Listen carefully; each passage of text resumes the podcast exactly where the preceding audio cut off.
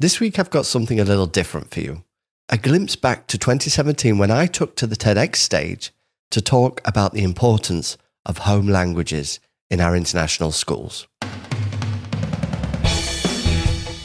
Hey everyone, it's Shane Leaning. Welcome back to Global Ed Leaders, a podcast about education across countries and cultures. I'm an organisational coach, and in this show, I learn with the teachers, leaders and innovators making a difference around the world. I'm also delighted that today's episode is supported by the University of Warwick's Centre for Teacher Education. Stay tuned to learn more or head to the show notes for links. So as I mentioned, today I want to share with you the TEDx talk that I gave in twenty seventeen. Now, you can find this online on the TED website and on YouTube, but I thought it would be worth bringing to the podcast. So what I've done is re-recorded it so you can listen on the go rather than having to tune in online. What's interesting is that even though I gave this talk seven years ago now, it's still just as relevant today and gives a clear call to action for parents especially to nurture their children's home language. So let's jump in. I remember in German language class when I was thirteen, our teacher made a real point of focusing on vocabulary. Maybe you've had a similar experience. One day, in explaining the importance of repetition, she taught us, and I quote, "Use a word ten times and it shall be yours for life." It was then that I heard my friend Simon at the back of the classroom, hands clasped, elbows rooted onto the table, repeating, "Sarah, Sarah, Sarah, Sarah." I'm sorry to tell you that Sarah didn't fall lovingly into Simon's arms. The repeat and you shall keep rule didn't work for Simon, and it doesn't work for love, and it definitely doesn't work for language. See, most of my teaching career, I've been an English language teacher. I spent many years helping students from all over the world to develop their English. And today, I'm going to share with you some of the findings I've made during those years, and I'm hoping particularly to convince you of the importance of nurturing home languages. So, think back to when you were thirteen years old. You're sat in a classroom, you're facing the front, and the teacher writes on the chalkboard, trigonometry. Everyone's face drops. You know, I've never really fully understood trigonometry myself. Even now, I'm not a mathematician, and I've always been jealous of those who do. I don't know, perhaps my brain's not wired that way. But either way, trigonometry is the subject. The teacher tries to work the class through every detailed measurement of a triangle.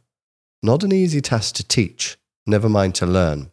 But now imagine you were giving that explanation in a different language, and it's here in the TEDx talk that I usually displayed a picture of an explanation of trigonometry in Bosnian. And I'm not going to attempt to read it for fear of offending or looking like a fool. But the point is, how much more difficult is it to understand without knowing the language? You see, our home languages, our mother tongues, are an essential part of our thinking minds and identities. They represent who we are to the world, and they're also the bedrock of all our learning, be that maths, science, or English. Our mother tongue is so important even when we're learning through a second language. But do we as parents and educators pay enough attention to the home language of the children we support? I'd argue not. Now, it may surprise you to know that most children around the world attend schools which teach in a language different to their mother tongue. This might sound impossible, but think about it. How many languages exist in China? We're not just talking accents here, but whole spoken languages. State education here is delivered in Mandarin, yet most children will speak a local dialect at home with their families and friends. Cantonese in Guangdong, for example. This system is mirrored in many other countries like India. Now, added to these schools is a particular type of school that has seen incredible growth in the last ten to twenty years, the international school. And this has been particularly true where I'm based in China. There are countless schools in Shanghai alone. Now, interestingly, studies suggest that the number one reason for parents choosing international schools is so that their children can learn English. And this makes sense. In a world of ever-growing globalization, English has become the lingua franca, the common language of government, business, and communities. And naturally, it seems that in the pursuit of learning English, parents are willing to go to great lengths to ensure success for their children. In line with the growth of international schools, we've also seen an explosion of language academies in our cities. For the most part, these used to serve adults wishing to learn English, usually for business. Yet now they're open every evening and weekend and serve more and more children. It is not uncommon for children to leave their international schools where they've been reading English, writing English, speaking and listening in English all day to go straight to academy to learn yet more English. And for good reasons, the government in China has recently clamped down on after-school tutoring, but it still goes on behind closed doors, and the English tutoring system is mirrored around the world. For me, this is unnecessary. Not only that, but potentially damaging to children's language learning journey, and worse still, harmful to their social and emotional well-being. Why? Because through the blind pursuit of English, we can lose sight of our home languages, our mother tongues. In this podcast, I often talk about how recruiting and developing top-notch teachers can be a big challenge for international school leaders. Luckily, the University of Warwick Centre for Teacher Education stands out. Their I Q T S and P G C I with Q T S courses are bespoke for our international setting, blending online learning with practical classroom experience. This approach not only addresses the immediate recruitment needs, but also fosters a long-term, evidence-informed teaching ethos. Discover how you can support new teachers in your school with the University of Warwick using the links in the show notes. Let me tell you a story.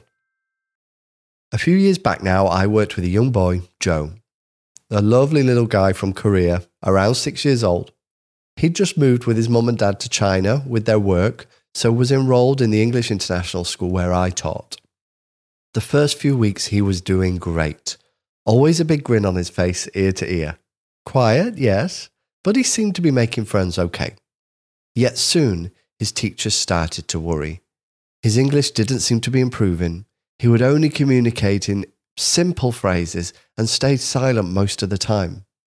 So we got his parents in to try and understand the problem better. When they came in, we were stumped. Here were his parents, the kind of parents every teacher wants, super supportive.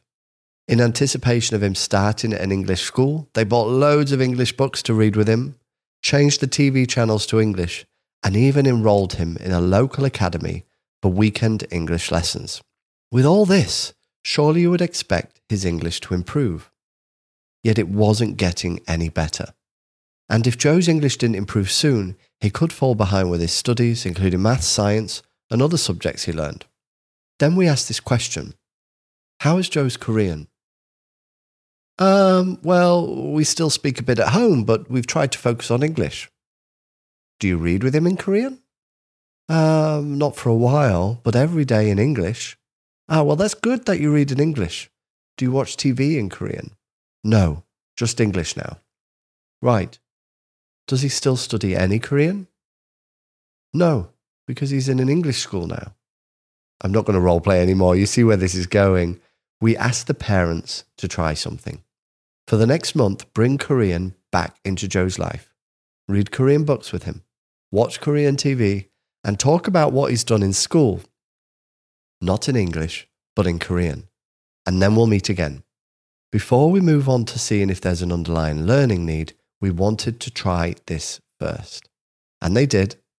And one month later, in school, Joe was speaking more English, reading more English, writing more English, and his skills in other subjects were on the up. Why did this work? Because the different languages we learn don't exist in isolated compartments in the brain. Scientists are coming to understand that there isn't a single language component in the brain at all, and that we use several parts of our brain to store and produce language. Jim Cummins, a Canadian professor, gave this analogy which I find rather useful. It's of the dual iceberg model. So imagine two icebergs. The tips of the icebergs represent the surface features of our languages, how they sound, how they look, the things that make them different.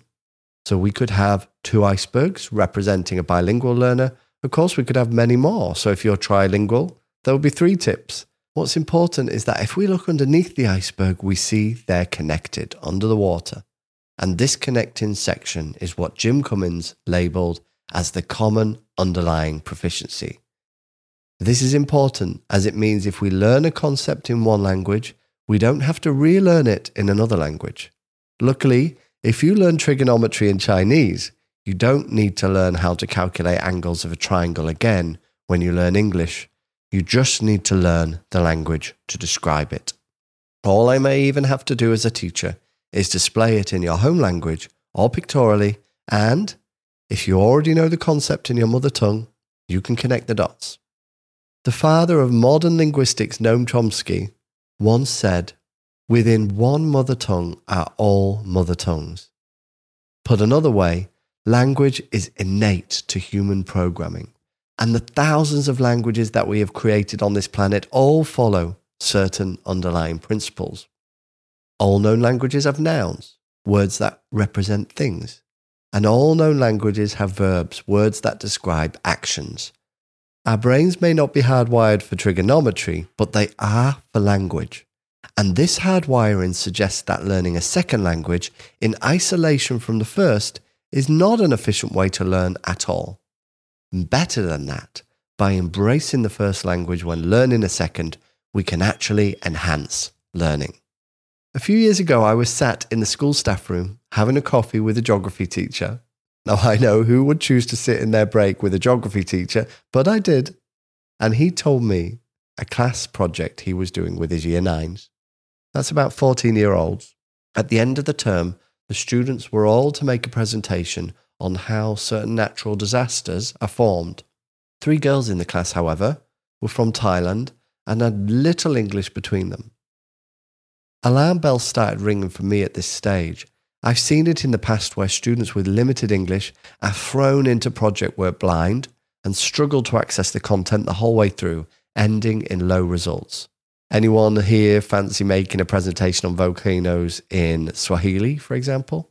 We probably couldn't even engage with the reading we had to do, never mind discuss, form conclusions or present. So the geography teacher and I agreed to take a slightly different approach for these girls than the rest of the class. The teacher said to them, "You can do this whole project in Thai.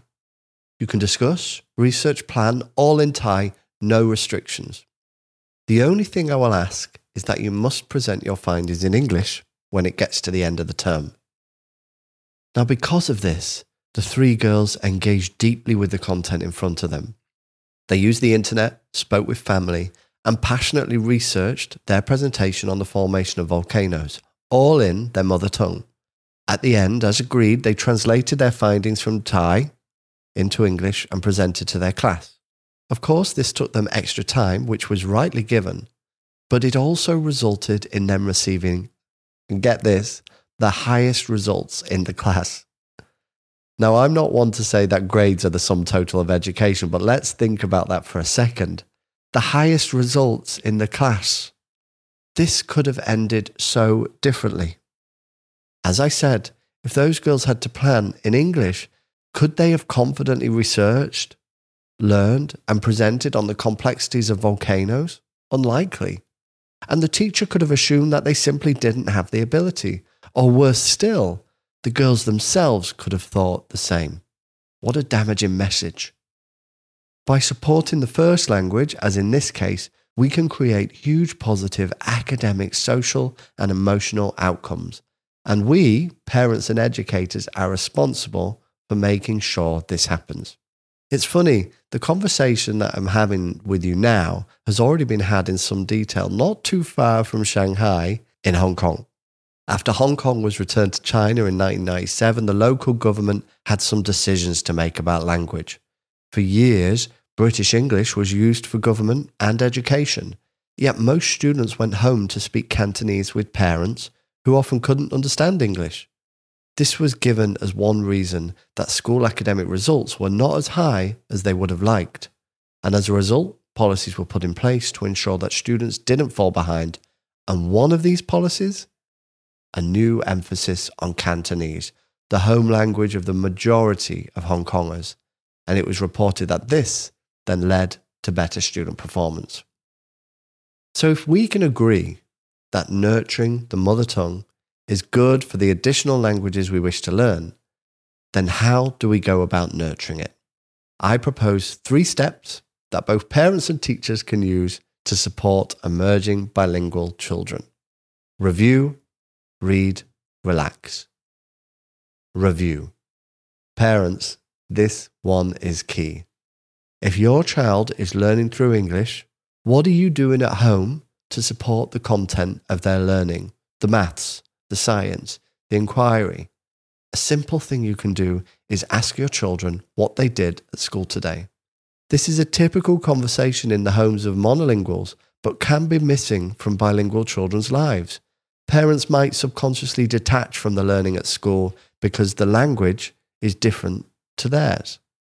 But you don't need to speak English to talk about what happened at school. Do it in your mother tongue. This way, their academic language is being developed bilingually. Equally, teachers, what opportunities are you making for the use of home language in your classroom? Can you use techniques similar to the geography teacher? Can you find opportunities to share with parents what the children are doing in class so that they can take their learning home? Secondly, read. And I should add right to that. Parents, I can't stress this enough. Read with your children in your home language. We learn so much through what we read, and why restrict that to just English? Equally, can you find natural opportunities for your children to write in their home language? Perhaps letters to friends and families, stories. Be creative with this. It could be great fun and certainly might not be something they're doing in their international school. On that note, teachers, are there ways that you can use a child's reading and writing in their first language as an advantage in the classroom? And finally, relax. Learning a second language is hard and it can be stressful. How much pressure do you put on the children you teach to learn English? One of the biggest barriers to learning anything is stress.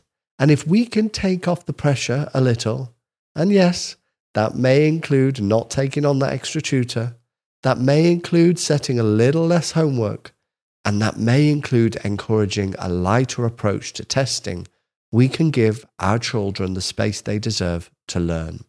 Review, read, relax. I hope the importance of this message is made clear by the very labelling of our home languages. Think about it. Home language. Home. The place we're safe. The place we return to every day. The place we think. The place we love.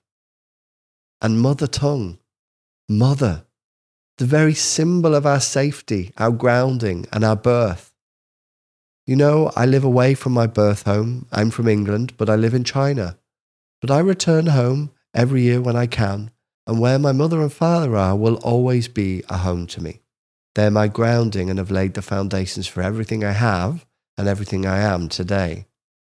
Regardless of how many languages we're lucky enough to have, our mother tongue, our home language, is the foundation on which everything else we learn is built. Thank you. Global Ed Leaders is hosted and produced by me, Shane Leaning, with original music by Guilherme Silva. If you like this show, it would mean the world if you could write a review on your podcast platform. Go there now and write a quick review for me. I'll be sure to check it and give a shout out on the show. And if you're online, reach out and share your journey. You can find me on X using my handle at LeaningShane, or LinkedIn using the links in the show notes. But as ever, if we don't speak before, I'll see you here next week.